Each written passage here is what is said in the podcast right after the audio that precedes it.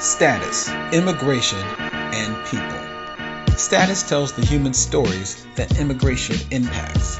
Somebody might be in the US on a E1 or an H1B, maybe a J2 or an F1. They might be undocumented, or they may have their green card. They might be moving to Canada for a job, or to the UK, or maybe they're trying to escape violence in their home country. In any case, every immigrant has a story. Status tells those stories and how the complex reality of immigration weaves its way into the narrative. Listen here to Status, Immigration and People, available on Podglomerate.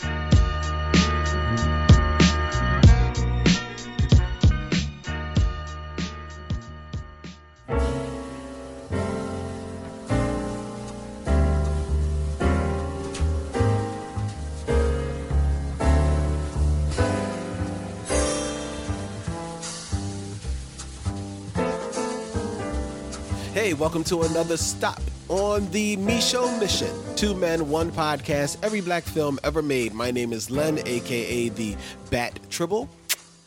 And as always, I'm joined by my partner. Hey, this is Vincent Williams of It's All Soul. Tonight, ladies and gentlemen, we are continuing. Actually, this will be the conclusion of our month long tribute to those gifts that keep on giving, those amazing actors who show up in films and thrill us with their prowess. And tonight, we are going to the year of 2008 to visit Vince's selection, Jeffrey Wright, Yes. in Cadillac Records, Yes. based on a true story or inspired by a true story. Based, inspired is is real loose. very loose. Real loose. Along with uh, Jeffrey Wright, this film stars Adrien Brody, Yeah, oh yeah. Mos Def, Eamonn Walker, Gabrielle Union. Oh, I just drew a blank on a gentleman's. I don't want to. Cedric the Entertainer. Cedric the Entertainer. Columbus Short. That's who I was uh, drawing a blank on. Columbus Short, as well as Beyonce. as well as Beyonce Knowles. and directed by Darnell Martin. That will be the film that we will be reviewing tonight on the Me Show Mission. But first, as always, we'd like to thank each and every one of you that uh, blesses us with your responses and your your your clips that you send to us, as well as your emails, such as Monique Granby. Hey, Monique. Mo wrote us again. Yes, yes, yes. Invitation accepted. my reaction to hearing my second email read? I bust out laughing on a crowded train. It's Mo again. It's it's Mo again. So, new fam, my brothers, the fact that it took you 7 minutes, 47 seconds, and 350 nanoseconds to search your beautiful gray matter to find a movie that had a strong black female lead kind of proves the point. Yes, I know I I exaggerated the time frame, but the point is it took a while. Yes. No, Zoe Saldana in Colombiana does not count in this category Oh. because she was a Latina, Latinx, a La- Latinx in this role, not a black female. Besides, yeah, yeah, she doesn't see herself as black, according to that dreadful interview after she delivered a, horrific Nina Simone rendition. I knew when you said Zoe Saldana, you was poking the bee's nest. So sorry, Madam Simone. Like when you said when you said Zoe Saldana, I was actually over here going, "Hmm, yeah, yeah, yeah, yeah, yeah. she dead to me after that mess. Oh, oh. And oh. yes, I did see Widows. Going to see it again this week. Oh my God, Viola was superb, as well as the other female cast. Love Widows, but But it was an ensemble mo- movie, it was. so that would be a no too. Yes, Viola character was pivotal, but it was truly an ensemble movie. And no, Sanaa Lathan in Alien versus Predator or whatever that was doesn't count either. Why, why doesn't that count? I was talking about a movie in which the central character is a powerful, badass black female. Well, that, well, it, yeah, Sanaa was not powerful nor badass. I can't really fi- like I saw it one time and forgot every single detail of Alien versus Predator Requiem or because that wasn't the first one, was it? no, the That she first was one is just Alien versus. No, I mean the one that Sanaa Lathan was in. She wasn't in the first Alien versus Predator, was she? I, I believe she was in the first one. So I guess that was just Alien versus Predator. Yes, Okay, and then the second one I think was Requiem. was Requiem. All right, they're not good movies. No, they're not. Yeah, the Alien versus Predator movies are not good movies. I don't think either of the movie series consider them canon. Yeah, yeah, yeah. I don't. I don't think they do either. Now I'm gonna be good because we got a lot to do. I could go down a huge rabbit hole of the Dark Horse comic series. Yeah, don't, Okay, don't, don't. okay, Save that for another. all right, right. Monique continues. Okay, Jackie Brown was Yes. the only one prior to Proud Mary since the blaxploitation films of Foxy Brown, etc. I hope I'm not being too uh, directed on this, but I'm laser focused on this aspect of film because it's the sole reason why I started writing, because they are a rare species. So I'm on these movies like stank on stank. You feel me? I feel you. I feel you. I love it. I love you guys more every week. So glad I found your podcast. Happy are too. holidays and Merry Christmas to you and your family. You P.S. I promise I won't be emailing you every week, not trying to wear out my welcome. Peace. Not possible. No, it's not Mo. So Mo Mo is always welcome. I like that. yes, yes, I like Mo. yes. Monique Grambe. and she saw uh, Widows and she actually enjoyed it. Inc- Yeah. Including, it, so did Sabria Hafiz. Hey, what's up, Sabria? She wrote about Widows. So I finally saw Widows last night and I have some thoughts. She put this in our Facebook group. Okay. One, I didn't think it started slow at all. The pacing made sense to the story. Two, I've loved Viola Davis for a while now, but damn, she was on fire. Okay. Three, I get what Len was saying about Cynthia Erivo. She's a star. Yeah. Yeah. Four, I really wish you had a black woman as a part of your cast to discuss the interracial part of the story. I like that they didn't shy away from that part, but made it a part of the story. But man, did it give me feelings. I'm glad I saw it. Thanks, Len. All right. Well, you're welcome, Sabria. All right. Yay, Lynn. It's not often, so I I, I Oh, take them when I can get them. I take them. Yes. Yes. So I, that, I will wear that that Yes. that close to my heart, Yes, Sabria. there you go. You have made my my holiday. uh, uh, uh, uh, well, two two. I mean, we agree with all all of her points. So certainly, I do. In regards to the interracial part of the story, because there's the romance, you still haven't seen it. I still haven't seen. it. But the romance is, I mean, you could tell from the trailer, it's between Viola Davis and Liam Neeson's character. Yes. I like that it's not really spoken about either Okay. and yet there is a sly commentary on, on it, which ties into the twist of the movie. So I can't really get into it. Got you. But uh, it- it's it's funny that she says she she gets feelings about this because that topic of interracial relationships is topic number one that I disagree with, with with my two sisters, and we get into it Okay. all the time. Just generally, or just in the movies. Well, you see it more in the movies, being Sure. depicted in the movies, and even now, it's more and more you see it depicted in uh, just regular pop culture, like on commercials. Right. You know Right. I right. mean? Absolutely. and um but more but more so in in your entertainment business and, and in sports and when they have a commentary that they want to make on it i always try to remember that the perspective because my you know my two sisters are black women Yes. so i understand that they're coming at it from a totally different perspective than i'm looking at it however i do believe that their perspective also especially my older sister who is in her 60s is her perspective is you know also colored by you know her generation Right. you know, of coming being raised in the 60s and the 70s. So she looks at it from a totally different lens than my sister, who my, my, my twin sister, who while being my same age, we haven't lived the same, don't ha- have the same experience Sure. life wise. So we're not, don't necessarily live in the same world Right. of 2018. And uh yeah, it, it, it makes for an interesting conversation. I, I it so I I, I would I would uh, imagine that if we did have as a regular person on our show, uh, a woman, um, be they white or black or whomever, uh, well, I guess it would probably make sense for them to be black.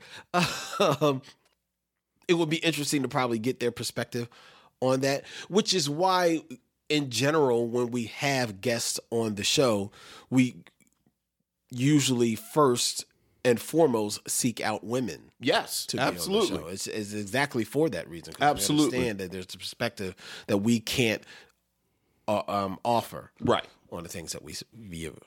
So, but you know, if we if we were to make a woman a regular member of the cast, then we'd have to change the tagline. Yes. And It, it wouldn't be as snappy. no, no, it's copyrighted. So Right. I'm sorry, Sabria. Yes. And and actually, I like the idea that we can just bring it in different women. right. Right. Right. Third chair. Exactly. Yeah. You know? So there you go. All right. I continue just a little bit of, of news because I know we have a lot to do tonight.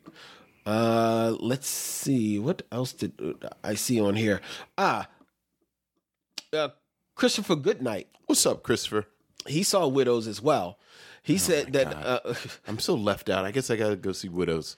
because he say he was saying that he felt there's there's a kiss between Liam Neeson and Viola Davis that he thought looked horribly awkward. Um, however, Sabria said that she disagrees. It seems strained, but that's because, as we later learned, there were tensions in their relationship that they were dealing with. So I push back against that. I say, Sabria says. Okay.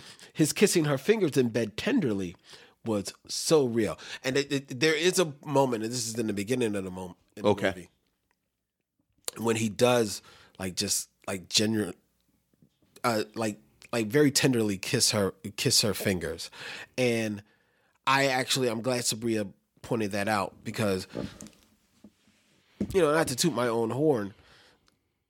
I'm, I I love kissing. Like kissing is like number one for me. Okay. Like I I have re- I have realized that like if you can't kiss, I can't be with you. Okay. You know what I mean?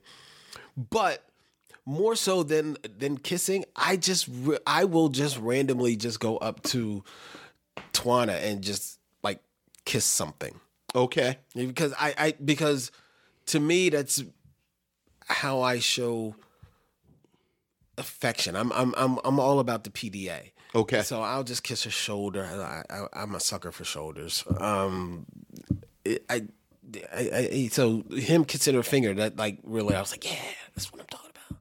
You and Liam Neeson's. You know, you don't, you know, you know, you don't like kissing. Yeah, I, but I was letting you have your moment. Like I, Oh, I appreciate it. I also like to kiss. Sometimes I kiss my wife, but you know that was your moment. Okay, You and Liam Neeson. thank you.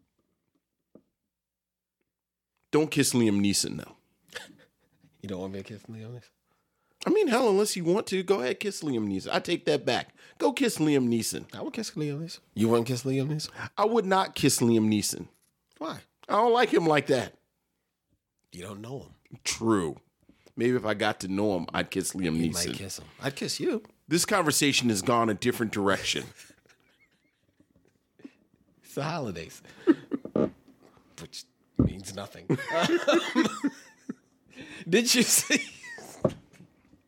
Did you see, uh, Vince, that the producers of the New Edition story yes. and the Bobby Brown story, Yes. why they're at it again? Yes, they are. They are going to be bringing us American Soul, the unhidden and unknown, heretofore unknown story of Soul Train. I I am really cautiously excited about that because the Soul Train story is an amazing story if you've never heard it or never like seen any histories of Soul Train. I've so, seen some.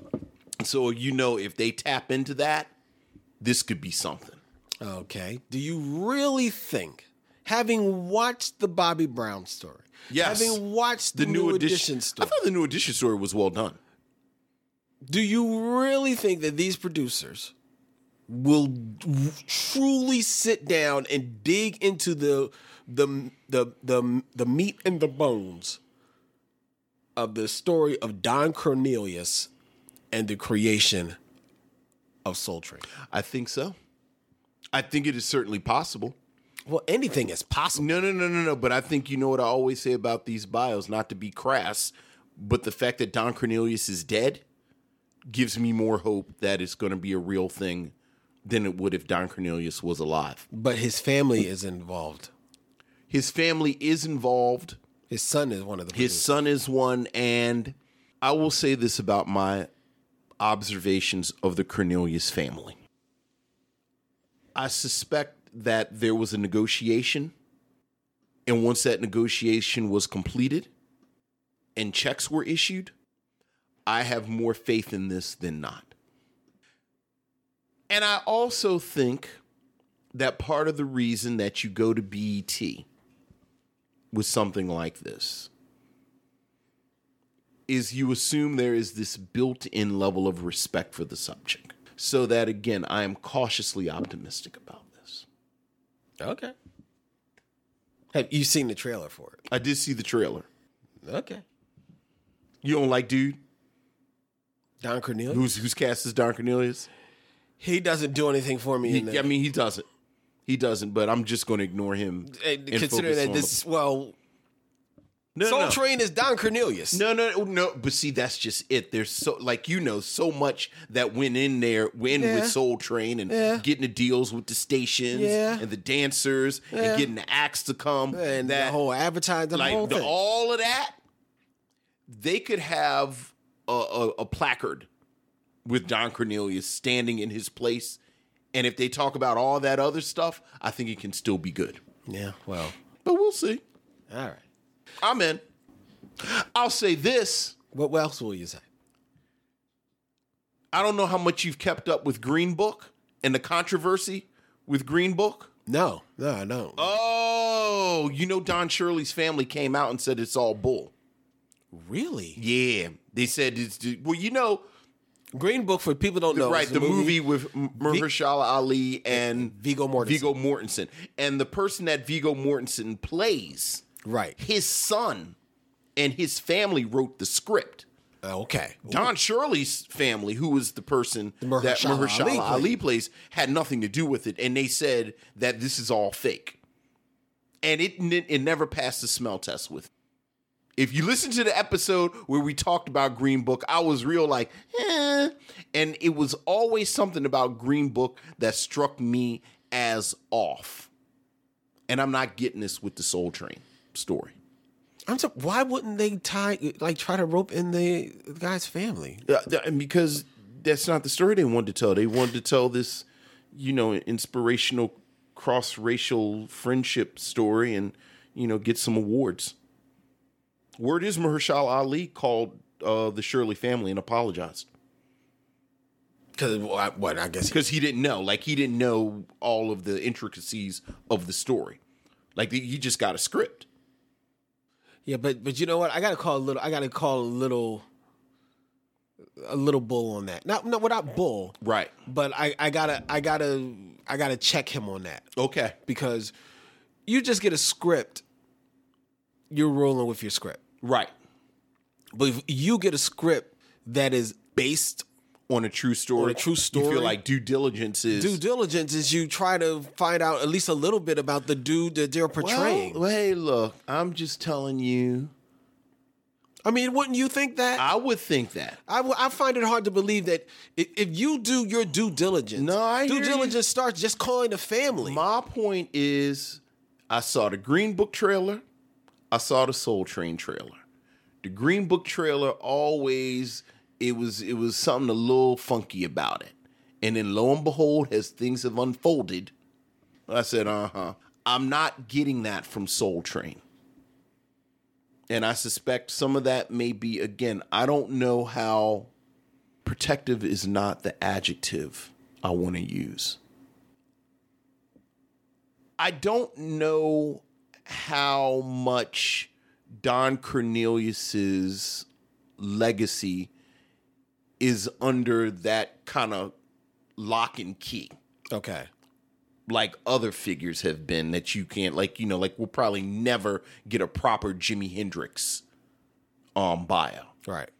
plus BET whether you believe it or not I do think that BET going to the Cornelius family as opposed to you know lifetime mm-hmm. was a different conversation Yeah, true. Oh, so that's why all of that together, and I just brought in Green Book as a contrast, but I am cautiously optimistic. okay. But, you know, time will tell. In regards to our review last week of Hollywood Shuffle, Yes. Markham Lee wrote, Hey, what's up, Markham? Much like young Vince, my siblings and I thought Winky Dinky Dog was comedic genius when we were teens. Dinky Dinky Dog. In fact, if you say hoe cake mm. around my immediate family, someone will still respond, hoes gotta eat too. Gotta eat. It's a terrible joke. I try not to repeat that joke in 2018, but Winky Dinky Hoe Cakes, Hoes Gotta Eat, does make me laugh. John Witherspoon, after he's had the nervous breakdown, sitting in his own filth, and he's got the hamburger buns, and he's saying, Everybody, okay for everybody. Okay, enough, okay for everybody. I used to cry. It was so funny. So, There are those little things. me and the Lee family could certainly sit around and talk about winky dinky dogs. Alan May hit us up on Twitter Hey, what's up, Alan? at Alan V. May the second. I'm surprised that the guys made a quick comparison to Fear of a Black Hat, but then don't mention that Rusty Cundieff Is- is, in Hollywood, in Hollywood Shuffle. Shuffle. He's Yes, one of the guys is. talking about how light skinned brothers don't get cast as sure tough th- guys. he sure is. We we did. We forgot to mention Rusty Cundieff. I didn't. Why? I, did, I didn't think it was worth mentioning. Yeah, oh, I mean, you know, he's a I film- guess. I guess. yeah. I mean, look, Fear of a Black Hat. I came this close to picking Sprung this week to hmm. talk about Tisha Campbell. Oh, okay. I came this close to picking Sprung. I forgot she was in that. She's she's actually stars in it. Yeah, I've seen that movie since it came out. Yeah, yeah, I just know I've seen it. yeah. You know what I mean? Me too. Me too. Like I forget about it, and like I didn't want to pick it because I didn't really know my way around Sprung, mm-hmm. and I knew we were kind of talking about actual performances. Mm-hmm. So like I didn't remember her performance, but You know what it is? Sprung gets con- I in my head. Sprung gets twisted up with what was that dumb movie you had us watch? With the the other black guy did. The dumb movie that I had us watch with the uh, that the other black guy did. Can you give me about three days while I go through all the episodes? The, the light skinned brother who, the light skinned brother. Okay, so now I need a day. who, who was, who was all full of himself, and everybody was on his jock. Six hours. No. Now I need six hours. with all the hair. Two and he kept talking. He t- kept talking to like breaking the fourth wall. Oh, you mean um Have Plenty? Yes, Yeah, I can see that. I get in my mind. I think kind of the time period. Yeah, I- it's, I- it's right, right. Yeah, and what is that brother's name? Chris Cherot That's not the, the director's name, is it? in um Have Plenty. Chris Cherot? Yeah, Christopher Cherot. That doesn't sound like his name. Yeah, You sure? I, I am. I, I, don't, I don't think you're right. Look up Have Plenty. I'm looking it up. I'm looking it up. Why is it taking this long? It's H A V and then Plenty. It's Chris Cherot. Oh, I'm sorry. Vince. Oh, I'm sorry. Jeez. Yes. I don't know why that didn't sound right, I, I don't know. but that's him. Well, then I apologize. Yes. Because much like Sprung in my head gets mixed up with Have Plenty, Yes. Rusty Cundieff gets mixed up in my head with this guy. Oh, you shouldn't do that. So my so my shouldn't- dismissiveness. Yeah, you shouldn't do that at all. even though I know Rusty did Fear of a Black Hat. Yeah, yeah, and and um and, And sprung and Sprung. and he's not a bad actor. No, he's not. Yeah, yeah, he's in school days. He's in uh, yeah, he's I apologize. yeah. Don't do that at all. Well, well, well, yeah, we gonna have to do. Sprung smacked bef- myself. Yeah, okay, all right. So, jeez, all right. pump your brakes. I know what I'm picking first in the new year, or one of the two things I'm picking first, Sprung. or Fear of a ha- Black Hat. Uh, of course, now I'm gonna pick Sprung. No, please. I mean, Paula J. Parker's in it too. Another one I like. oh yeah, Paula J. Parker. I do like Paula J. Go ahead, go ahead. We, we are, we're scheduling for for the new year. Okay. All right. I think that's the, the last thing I want to just point out. Black Sci-Fi hit us up and uh, posted, and you probably know about this, is that Spike Lee is teaming up with two New York University film proteges Yeah, yeah, for a time yeah. travel feature called "See You Yesterday" that will premiere on Netflix. Looking forward to that. Looking forward to that. Yeah, it sounds pretty cool. Yeah. Uh, the feature centers on two Brooklyn teenage science prodigies who build makeshift time machines Yeah. to save one of their brothers from being wrongfully killed by a police officer. It's being produced by Spike Lee and stars Eden Duncan Smith from uh, the Roxanne Roxanne movie and newcomer Dante Critchlow and will be feature the directorial debut of Spike Lee's longtime New York City graduate film school protege Stefan Bristol, who co-wrote the script with Frederica Bailey. Yeah, looking forward to this. Looking forward to this a great deal. So Yeah, that, that sounds like fun. So, I'll, so be checking your Netflix listings uh, in 2019 for "See You Yesterday." I like that title. Is there any housekeeping we need to take care of, Vince? I mean, besides you telling me all these people that are going to be on the show next year now. Well, I know we're going to have the actress Nikki Michelle. Oh yeah, I knew that. She's going to be Yeah. on.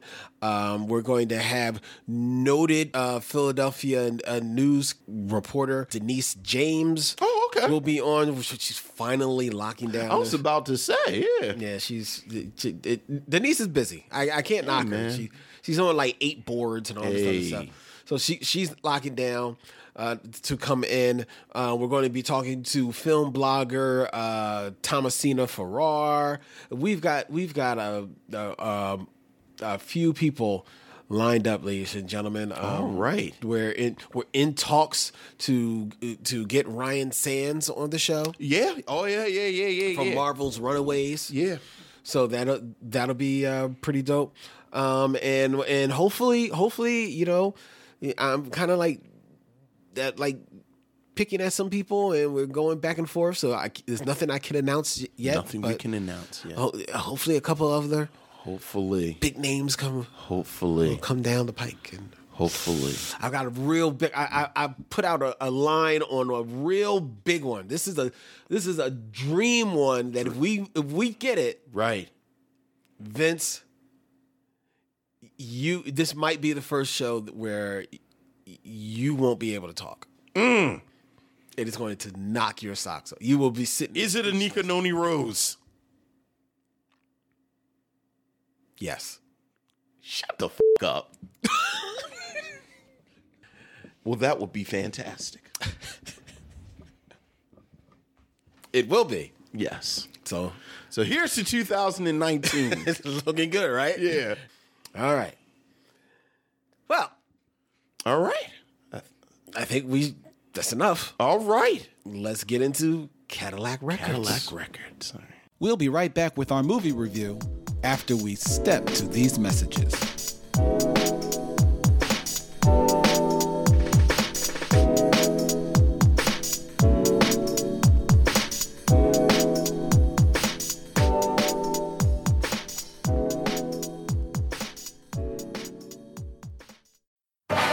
Support Black Podcasts.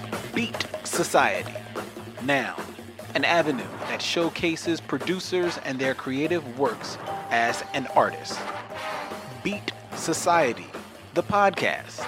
Since 2001, the original showcase dedicated to the fine art of beat making.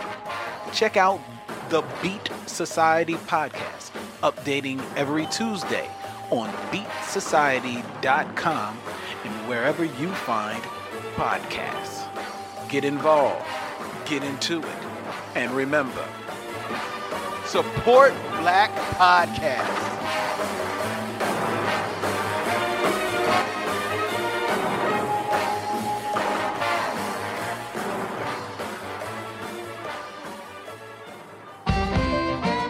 You sing the blues, you don't have to live them.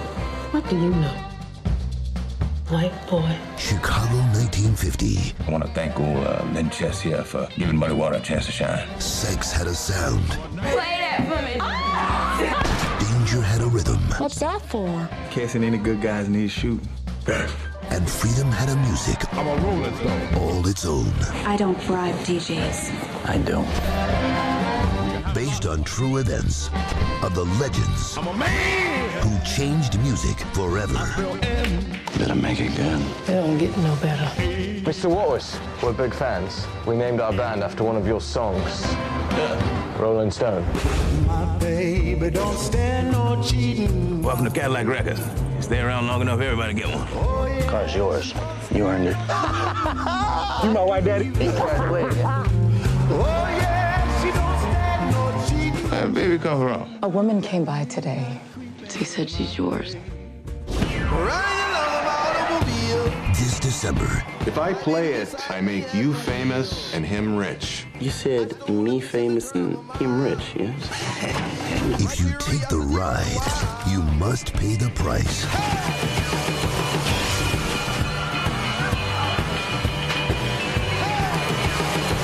What the hell you know about the blues? I gave you a damn good track. You want it, you sing.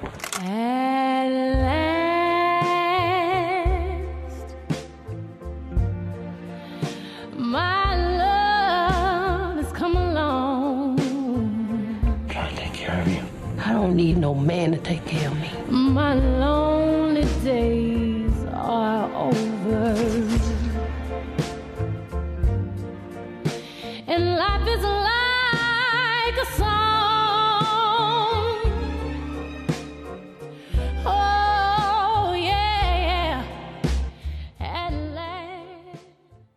Cadillac Records, a 2008 American biographical drama film written and directed by Darnell Martin.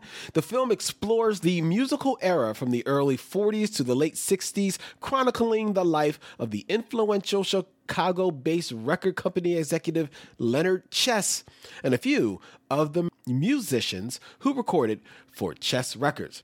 The film stars Adrien Brody as Leonard Chess, Cedric the Entertainer as Willie Dixon, Mos Def as Chuck Berry, Columbus Short as Little Walter, Jeffrey Wright as Muddy Waters, Eamonn Walker as Howling Wolf, and Beyonce, who also served as an executive producer, stars as Etta James.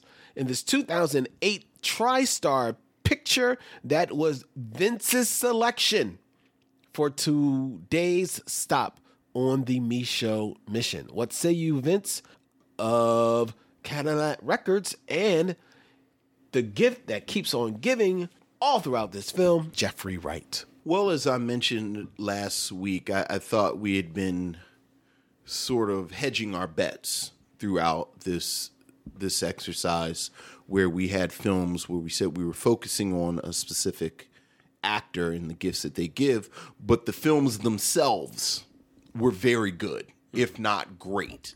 And and even without the attributes of the featured actors, these were still great films. So I wanted to get a film that I remembered being not so great so that we could really focus on the actor in this case, uh, Jeffrey Wright. And Cadillac Records ultimately is a great example of what Jeffrey Wright brings to the table. Because as a film, I, I've been trying to figure out a, the, the right word because I want to say it's a mess or or you know it's almost like a car wreck. Mm-hmm. But the thing about a mess in a car wreck is that that is a universally bad thing.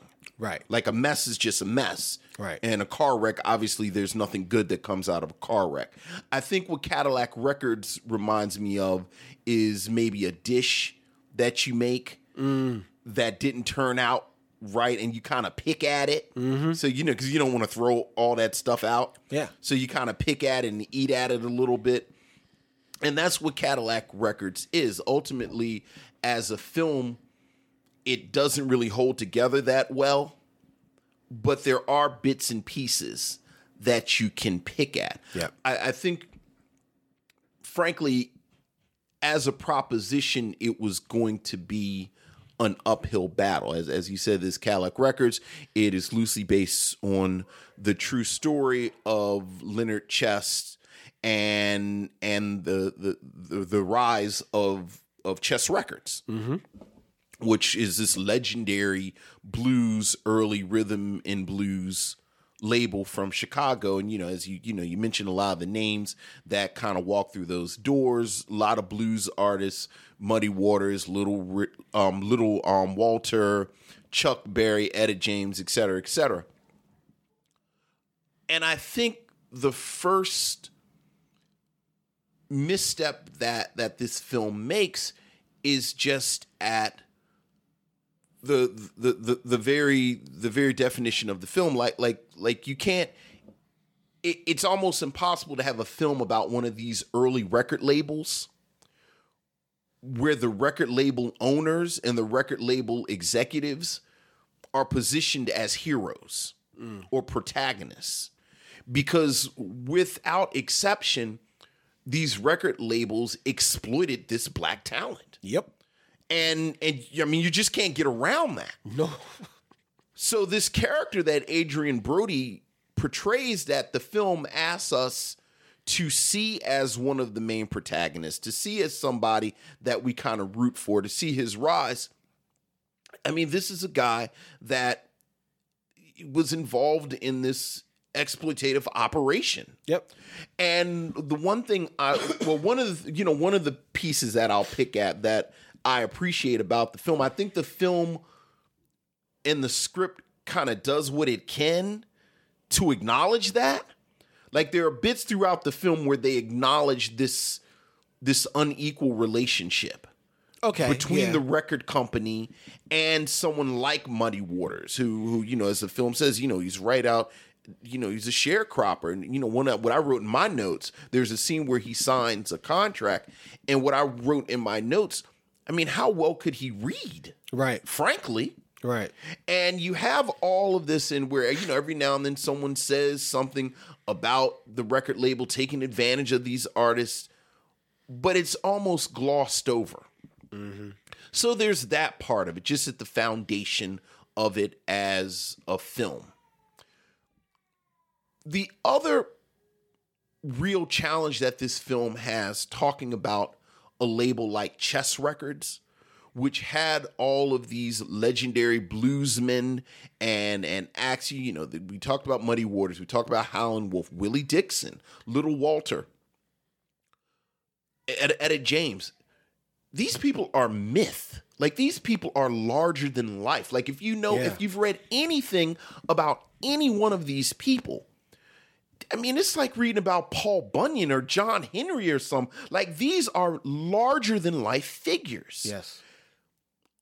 All of them are sort of crammed into this movie. And none of them are really given the attention that they deserve. Right. And the attention that they deserve is way more than the attention that is given to this friendship between Muddy Waters and and Leonard Chess. Right. Individually, I like all of the perform. Obviously, we'll get to Jeffrey Wright. I know this is I don't I like I don't know what else is is was was was up for for this role or, or for this award. You know, maybe I, I guess Stomp the Yard. This is my favorite Columbus Short. like I really like Columbus Short in here as Little Walter. Yeah. Mos Def is a delight. Yes. As Chuck Berry. Like Mos Def comes in halfway through this film as Chuck Berry and and you know again talking about the choices that this film makes about what it wants to focus on. Mm-hmm. Mos Def is one of several characters in this film that I said I wish this film was about him. Yes. Eamonn Walker, who I don't know a lot about Eamonn Walker, frankly. Like like my big Eamonn Walker um experience is with him in Oz. Okay. And then I would I've seen him periodically since he was in Oz. He's great as Howlin' Wolf. Yeah. He's great as Howlin' Wolf. The the rivalry between Howlin' Wolf and Muddy Waters. Again, that's a great movie. Yeah. Like that's a movie right there between them going back and forth. Uh Gabrielle Union, who we didn't mention, Oh yes. who plays Muddy Waters' common law wife. Geneva. Geneva gives this really sort of quiet performance as his common law wife that I like a lot. And it made me realize, much like I did after we talked about her in top five, we've not done a proper Gabrielle Union film. Is she in top five? She plays his fiance. Oh, that's right. That's right. That's right. But it's the same thing. She plays her position. She's a supporting character. She gets maybe two scenes. She kills those scenes, but then she's gone. So I really like Gabrielle Union in this. I mean, you know, you look, Beyonce is terrible.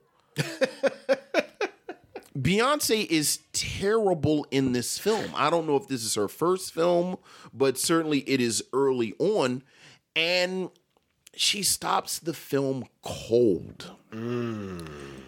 And because she's Beyonce, even in 2008, and because she's the co executive producer of this film, mm-hmm. So much time is spent with her Etta James. Oh. That Takes over the movie. any goodwill that this film has garnered, even through the, the this sort of the, the, this this sort this sort of maze of of missteps mm-hmm. is gone by the end. Mm-hmm. Like like you know you know in in her defense, Etta James doesn't come in until you know halfway the, the film's halfway over. Yeah. like it's not like she shows up in the first scene and then it, but but oh my goodness, she's she's just not good as Etta James. And it's not her first film. This is 2008. Dreamgirls was 2006. Is this after Dreamgirls? Yeah. Because what I was about to say, I don't think she's good in Dreamgirls, but I think she's better in Dreamgirls than she is in this. She is. Because she's playing herself in Dreamgirls. She's she well, For the most part.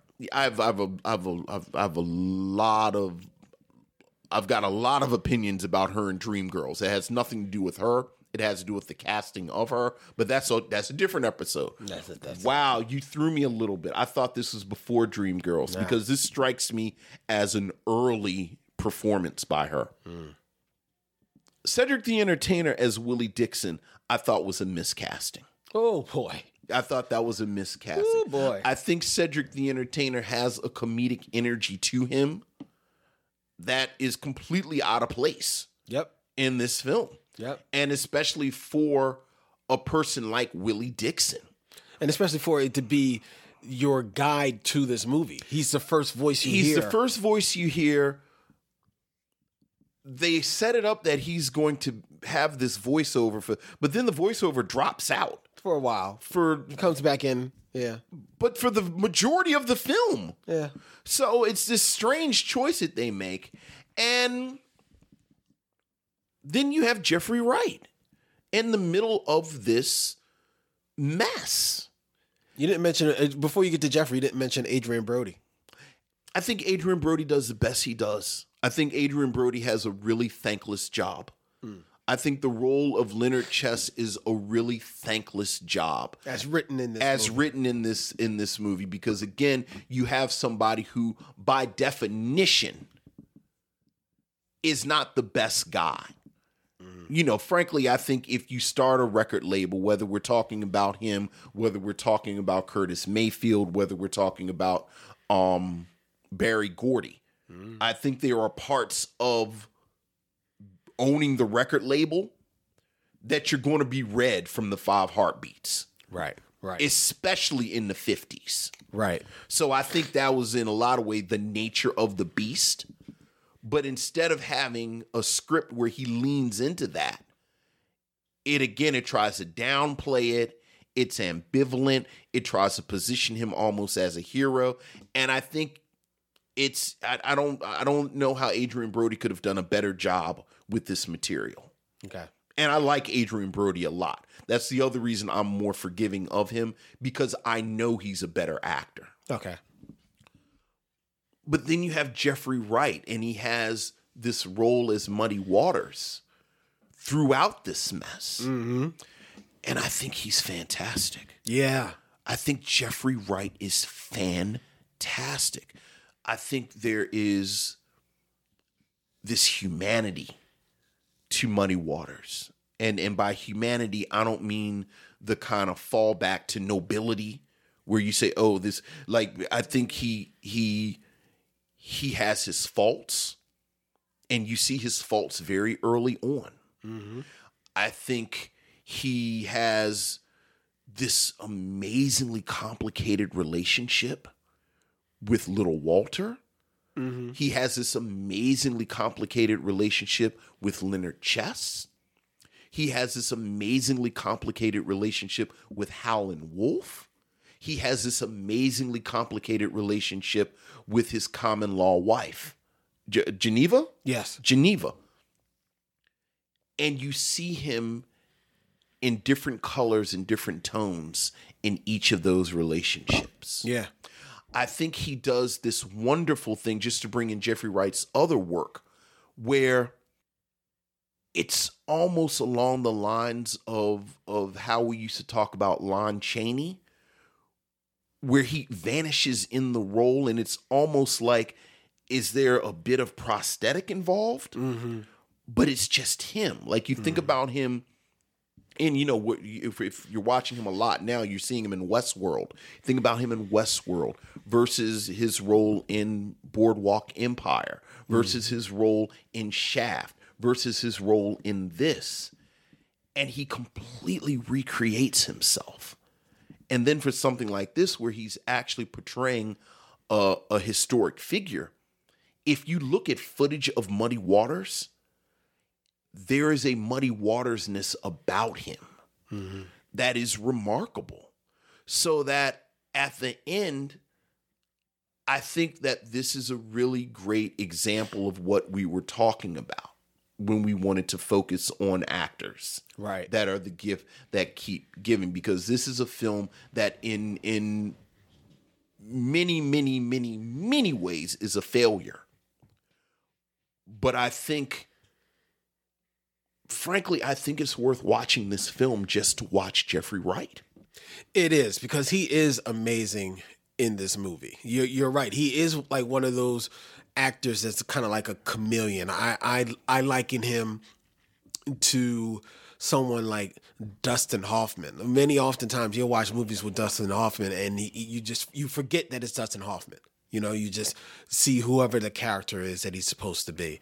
Uh, you you know, he transforms himself into Muddy Waters He's remarkable in Shaft, Boardwalk Empire. Boardwalk Empire, he's almost unrecognizable. Um, Westworld, he does great work.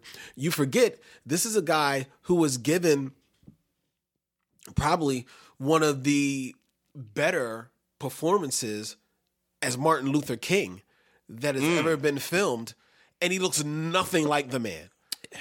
Eh, But you totally bought into. Well, that's a, you're talking about boycott right that was the hbo film that uh, that you're right eh, that's King. you know what I mean? I, I I don't see Jeffrey. I see I see I see Martin Luther King. That is how phenomenal the, the guy is. And you're right. There's so much about this movie that is that that is there's good stuff there. There's meat there. I think it's just a little overcooked.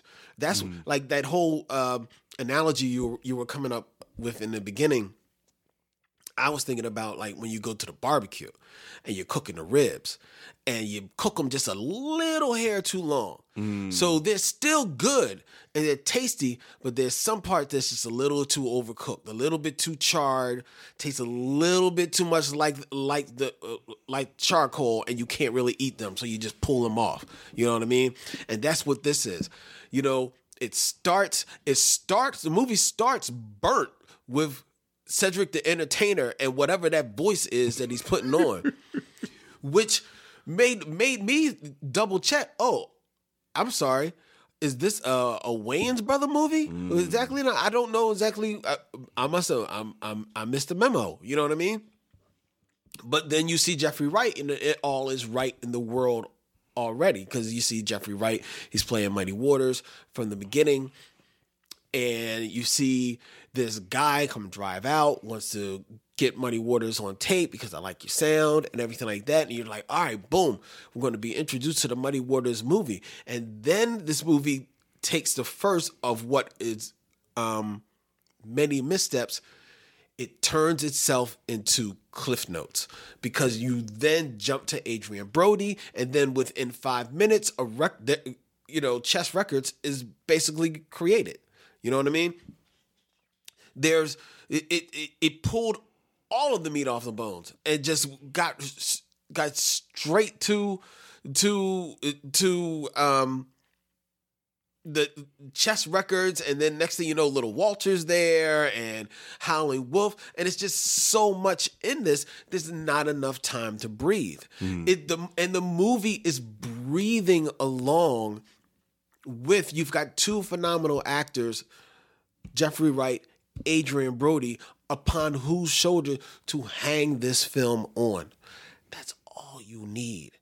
If you want to throw if you want to do the story of chess records that's great. You got you have those soulful eyes of Muddy Waters through whom's lens you can see Chess Records. You can see his relationship with Leonard Chess. You can see his relationship with Little Walter, with Howling Wolf. You can see how he's living his life and how he, you know, he's got a little bit of a uh, a self-destructive uh, vibe to him. Yet he also has a little bit of a you know, uh, uh, uh, uh, wayward child childness about him, and then he kind of like still some way, I guess probably because Geneva, Gab- Gabrielle Union stays with him, turns to be like this this uh like the, the senior spokesman of Chess Records, you know, and it, that is the history of Chess Records right there. You know what I mean? All, all of the lessons that you have learned in the 50s and 60s of the record business it's all on display there and are these are and all the are a lot of these story beats that have been told before in other films? Yes that they are. Um it's some in films that are of a factional nature uh such as like ray and and things like that. It's some in films that are more of a fictional nature like five heartbeats. So there's familiar beats but here you have something different because while you have the story of, you know, the white man and what he did to black artists, you also have the changeover of American music on display as well because the blues comes in and what they don't tell you really in this movie is that blues comes in and totally supplants the big band and traditional music that was getting the mad play on the on the rec- radio at that time. He supplants your Frank Sinatra, your Bill Co- Bing Crosby's, your um your Guy Lombardo's, all of those music blues comes in and just takes all of the kids away from them only for then blues to start getting funked out by Chuck Berry and getting buried by their own. And that's an interesting story right there. Oh yeah. You know? And and and even there you have a window into what happens to Chuck Berry in that you're introduced to the Rolling Stones and Elvis Presley by Mhm. way of this movie. The biggest problem about this movie is that it's a movie. This is a mini series. Right.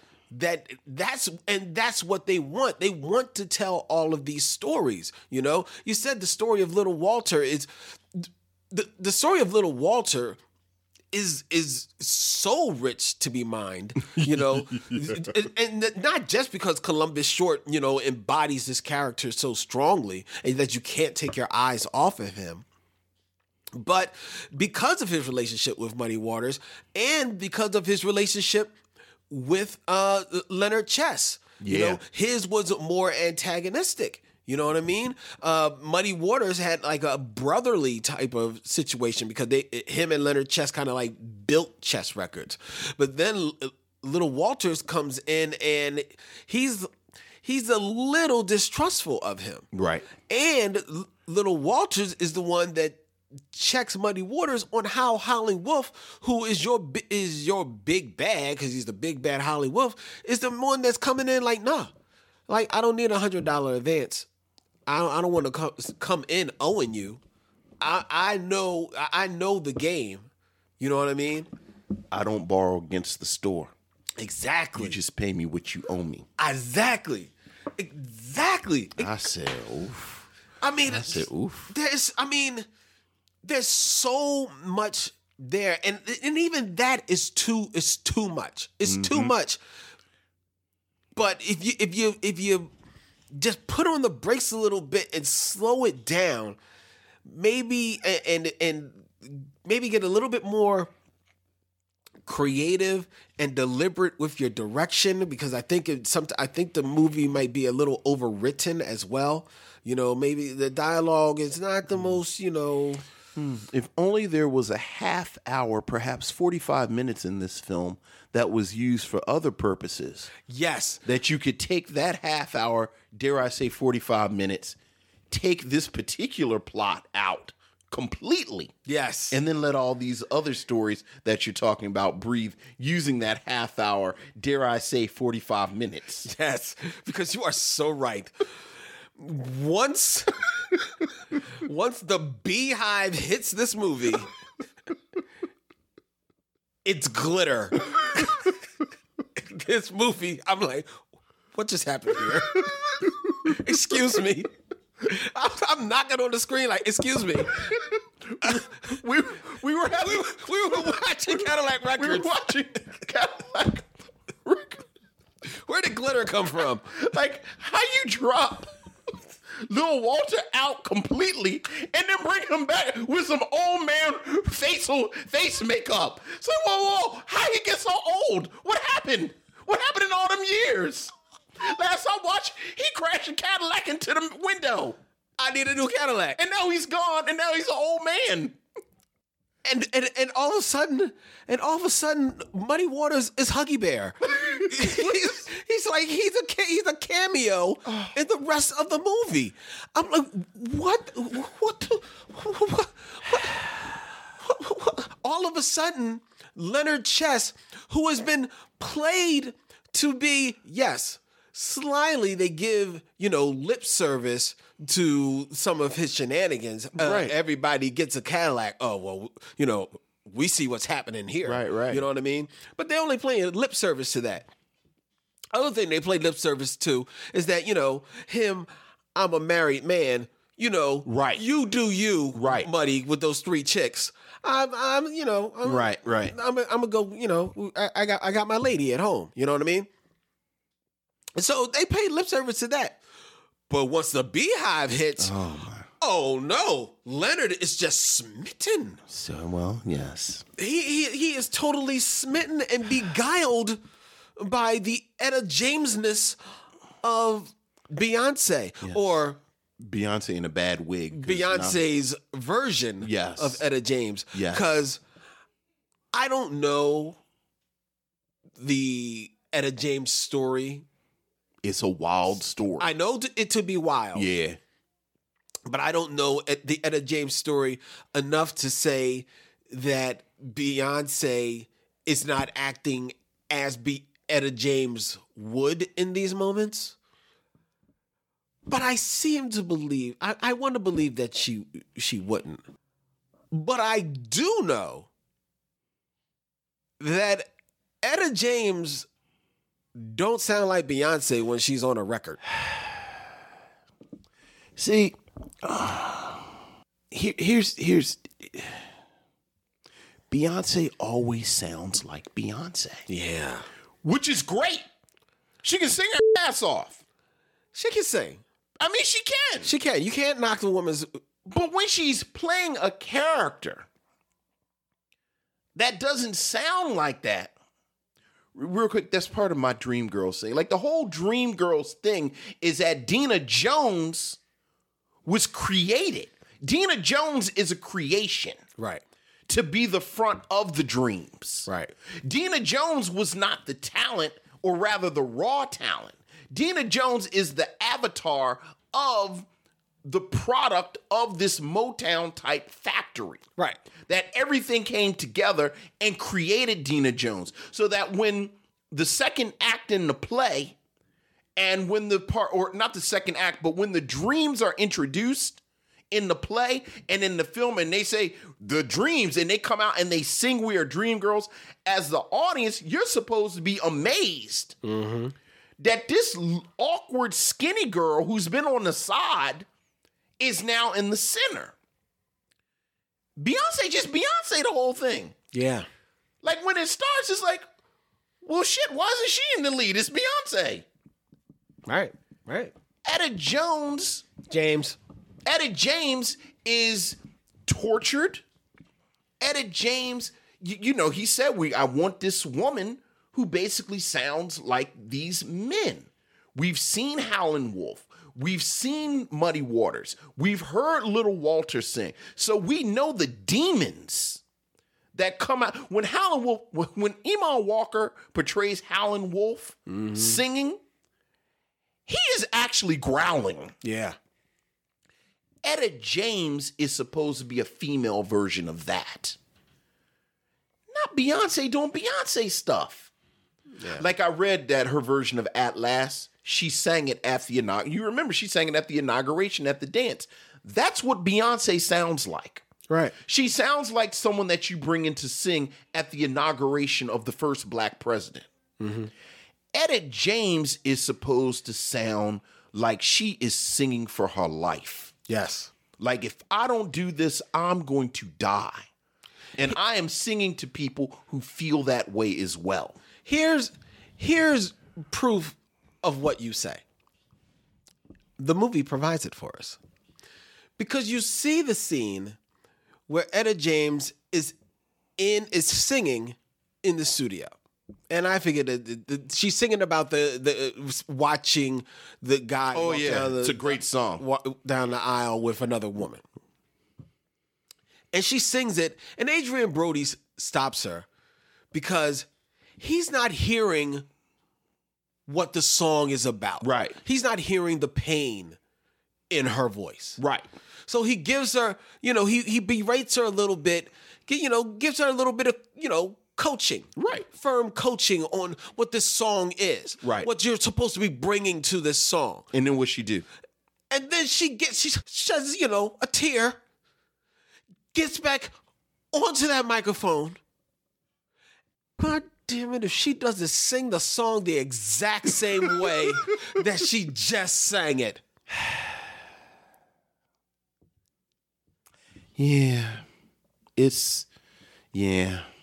She, I mean, I'm not. I don't. I'm not in the Beehive, but but neither am I a Beyonce hater. I appreciate Beyonce for who and what she is. She's Beyonce is fantastic at being Beyonce. She really is. and and and and God bless her, she did it, and they're you know whatever you know, and okay, but in this movie, because I've actually seen Beyonce in things that I've liked, you know, like liked her in. Like I thought she was fun in um Austin Powers. I'm about to say Goldfinger and Go, in Gold Member. Gold member. I thought she was fun in that. Yeah. No. Oh yeah. She's not bad. You know what I mean? But you know, uh, I remember even jokingly on the Black Tribbles. This was year ago, years ago, suggesting, daring to suggest that since they were having trouble, let's just go let's let's just go for it and Hollywood should cast Beyonce as Wonder Woman. Because they were having trouble getting the movie made. You cast her as Wonder Woman, you'll get the movie made. Yeah, yeah, yeah. So like let her run with it. Right. You know what I mean? I I put it out there. I and I sincerely meant it at the time. Yeah. So I so I I say this with with regard for her. Yeah, yeah, yeah. She's horrible in this movie. Yeah. But the but as bad as she is in this movie, the crime is it of it is that it stops everything else. Yeah. It takes over the movie. Sucks the air That's out of the really the, crime thing. of it. Yeah. The story takes over everything. If this Cadillac Records was the miniseries that it truly should be, then you've got an hour that you devote to Etta James. And then Muddy Waters, who you've probably seen in throughout the miniseries, Right.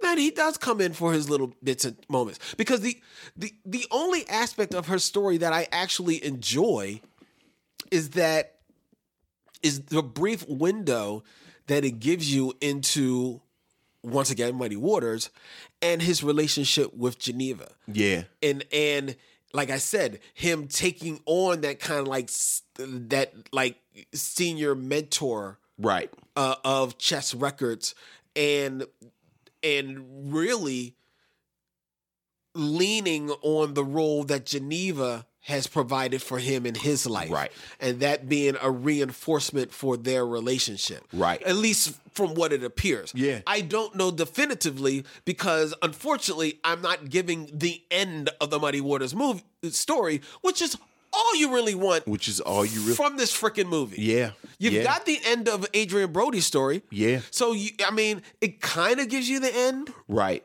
because you know it it it, it ends with him with it, with their music being reappreciated Right. now over overseas Over in Europe, as as yeah. we know it's is what had happened in the 60s and Yeah, 70s oh, yeah. and and it- him and Willie Dixon going there to be uh, feeded upon like they deserve and you get the footnotes about how each and every one of them would go on to become members of the Rock and Roll Hall of Fame Yeah. so you know, there definitely was appreciation shown, and and even uh, uh, some financial consideration thrown their way, Well, yeah. I which mean, was a really big story. Yeah, you know, yeah. and that, it, it, it, uh, again, that's a story. I mean, the whole, the, I mean, uh, you know, to your point about it needed more, it needed more time. The bottom line is you can't bring Chuck Berry into the story.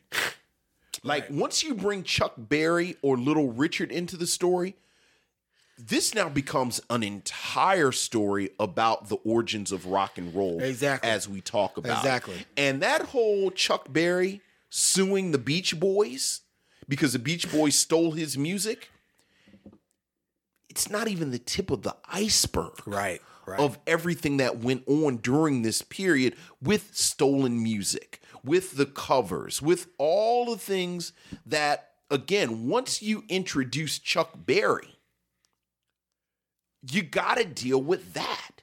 And if you don't deal with that, your audience is like, wait a minute, what? yeah, So, you know, you just mentioned in passing that he sued the Beach Boys, that he got arrested. I don't know if you heard him. We, we were just talking about it a few weeks ago. He he he said at, when they arrested him, he said, you know, my, my, my dear friend Jerry Lee Lewis is with his 13 year old mm-hmm. bride across town. You were gonna stop by his house? Stop by his house as well. All of that you have to deal with, or don't don't mention it. Yeah. Just don't mention it. and you you can deal with it if you actually choose a focus because if you don't want your focus to be that because the story is so large that it could you know Etta James your movie Yeah.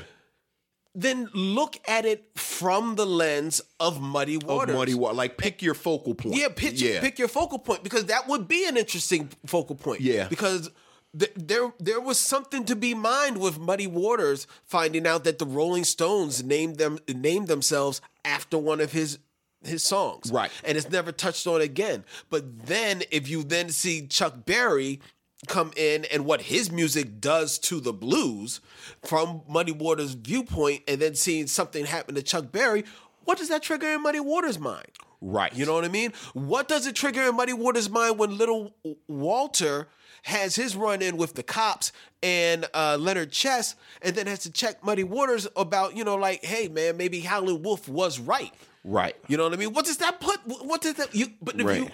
you got to choose the land. You lens, got to choose. Yeah. And they don't. right? And this film does not.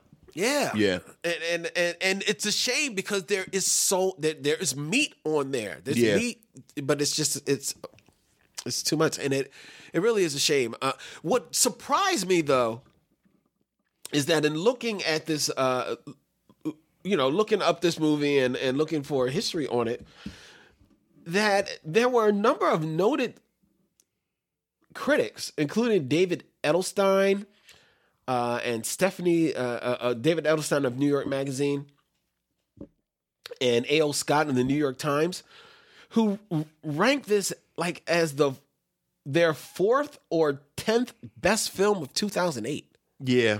which really surprised me because this movie came out in December of 2008. Yeah. So the bulk of 2008 had already come out. I, you know what I have to say? I'm, I'm just, you know, I hate to lean on this. I really do f- think that the fact that it didn't completely vilify Leonard Chess, I think that there is a certain type of, frankly, baby boomer mm. that appreciated that.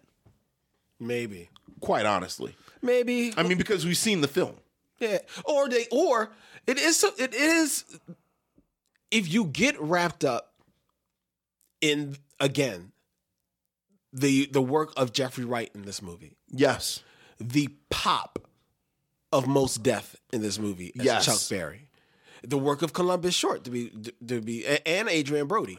If you get wrapped up in that, I could see you just saying, "Okay, there's something here," and, and it's got good music. Yeah. I mean, but 2008, 2008, The Dark Knight came out. Right.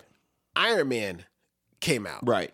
Um, uh, I was looking up some some of the movies that came out in in, in 2008. Doubt with Meryl Streep. Yeah. Oh, yeah. I mean, like 2008 was a good year for movies. Uh, This is not even close. I think they were trying to, to to do some heavy lifting. I mean, as as you know, we haven't mentioned this was a box office failure. Yeah, it was. It it, it, it cost 12 million. dollars. Yeah, this was a box office barely failure. crossed like five. And and regardless of of those reviews, I remember the reviews being very mixed mm-hmm. across the board mm-hmm. for this film. yeah. And then when I saw the film, I remember thinking I understand why those reviews were very mixed. But you know, as I said, when we talk about this period of music history, I'm always more fascinated by the politics mm-hmm. behind the reception of these truths. Be, because this is again, chess is not quite ground zero, but it's right there. Yeah. And there are a lot of players. I mean, they mentioned Alan Freed is in one scene, and Alan Freed was was a very complicated figure mm-hmm. during this moment. Yeah. Yeah. And, and to cast somebody like Eric Bogosian to play Yeah. it for just that one Right, right. scene. and you have that throwaway line where where Chuck Berry says Alan Freed owns one third of the publishing of um I forget which song it was, which Mm. Chuck Berry song, but that happened a lot and it's ongoing. Like you look at these artists like Chuck Berry, you look at Little Richard, you look at Fats Domino, you look at a lot of these 50s era R&B rock and roll singers and if you really want to know the truth, you follow the money Yep. and you see who owns the publishing. And it is something that has boiled over in certain cases. And then there are other cases where, you, you know, like I don't know who owned, like Fats Domino is another one. When you look at the people who own the publishing, it's like, well, wait, how did he get the publishing? And again, I'm sorry. I think that anyone who kind of really talked about how great this film was, I think it goes back to Leonard Chess and the and the depiction of Leonard Chess. And that is my, you know, that is my belief. Because the quality of the film is self-evident. Would you recommend people see this film? I would, but again, understand what you're going into. Find Jeffrey Wright, hold his hand, yeah. and let him walk you through it. Yeah. Let him walk you through it. Um, something that I found myself that I did. Uh, Beyonce has two complete numbers in this film. Yeah. Like she sings two complete songs. You can fast forward through some of the song because there isn't any actual action really occurring. Yeah. during the song. Because some of the songs that are sung, not hers, but some of the songs that are sung, there's like some scenes happening right, underneath Well, and and there's there's story development. You- Right. You, know, again, Howlin' Wolf's first performance is this microcosm. Yeah. Of the rivalry between Howlin' Wolf and Muddy Waters, because he calls Muddy Waters' girl down, and he's singing to her basically. But I I mean, it, they basically made two music videos for Beyonce, which you know she the co-executive producer. So hey, Yeah. wait till I co-executive produce something. Oh, and now some interpretive dance for seven minutes from Vincent Williams. Oh Lord. That's right. But yeah, I would recommend it. I would recommend it. With again with the caveat, find find Jeffrey Wright, folks. Just hold his hand. How about you? Yeah. Um I can't recommend this. That's fair. Jeffrey Wright is good. He's good. He- at a lot he's of not. stuff. He's not. He's not that. He's not that good. he's good. He ain't that good. He ain't that good. What you do is you go and you get you a videotape of Westworld. Watch the first season. I'm telling you, if we weren't reviewing this movie, uh huh. When Cedric the Entertainer came on, You would like, turned it off. That was the deal. Cedric the Entertainer was the deal breaker. I was going. My name is Willie Dixon, and I got a story to tell you. yeah. The thing about Beyonce is that she's so bad, she pulls the criticism from the other weak parts. Yeah. Yeah. She does.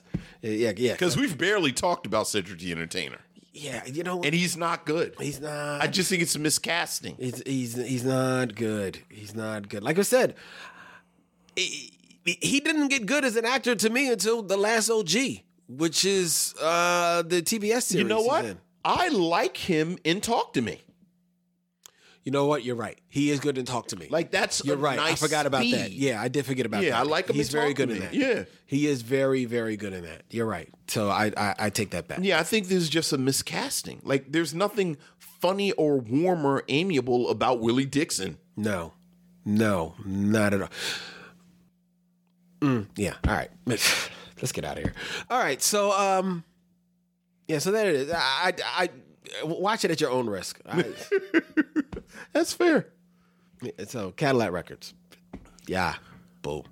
Um, go buy some buddy. Go buy some Muddy Waters. Yeah. And go buy some Little Walter. Now, Yeah. now, Little Walter was always a name I appreciated, Yeah. but this made me want to look up some it's, of his music. It's the, the music is, I mean, hell, go look up. I was listening to some Chuck Berry. oh, I've got Chuck Berry. Yeah, but like, I, I think I just, Run Run Rudolph is our Christmas song this year in my house. And we didn't actually own it. So I downloaded Run Run Rudolph. But then I was looking and I started listening. You know what I think my jam for uh, 2019 is going to be? What? 70s Chuck Berry. I don't know if I got 70s Chuck Berry. Here's the thing Chuck Berry kept making records. Oh, I know. like his last record before he died, he was 90 years old. So I was listening to 70s Chuck Berry. I was like, yo, He's killing it. he's actually killing it. Like I listened to three albums from like 71, 72, and like 75.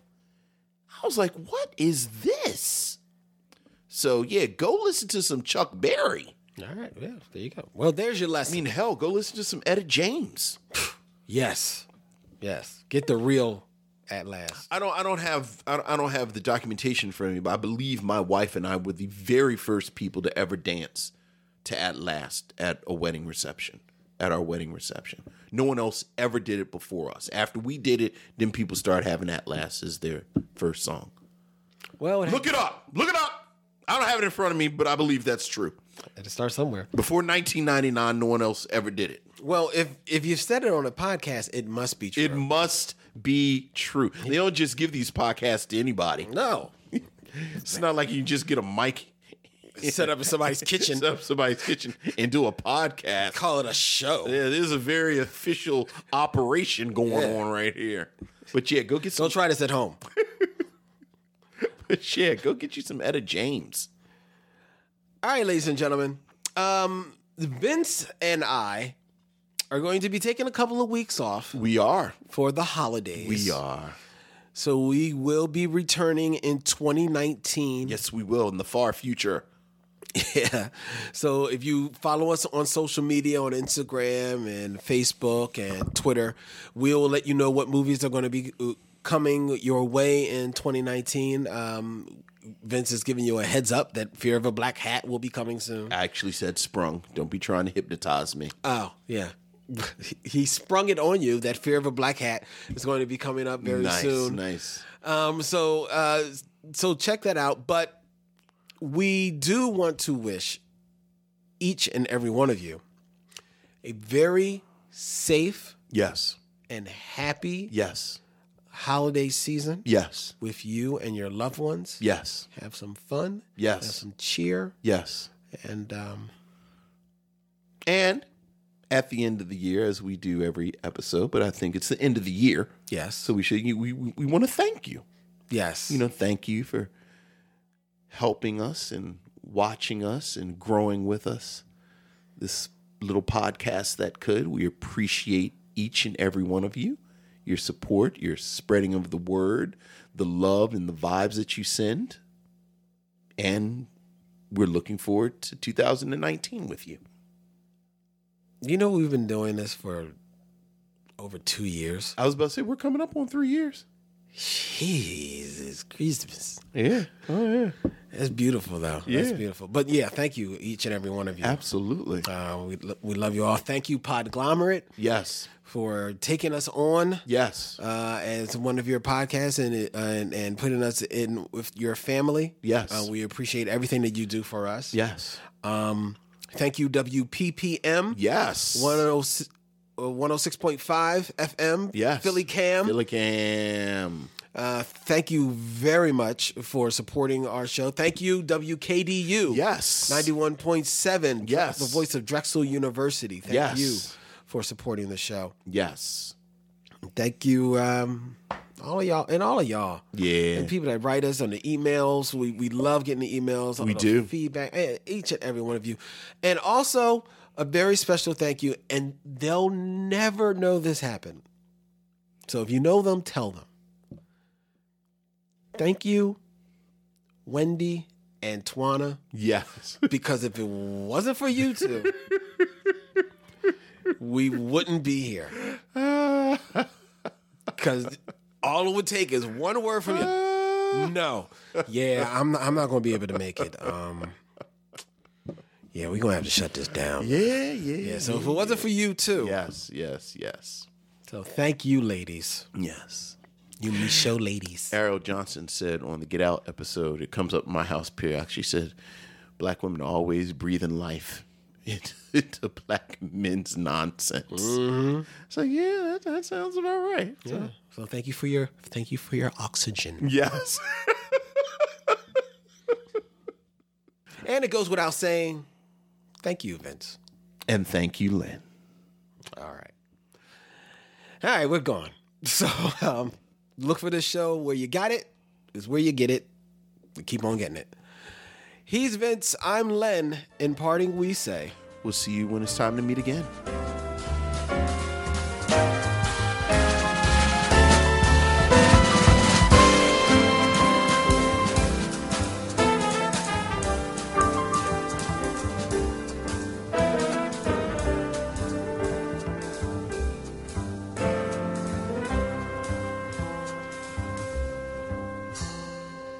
It's time to bid adieu. It's been a pleasure knowing you. I'll see you when it's time to meet again.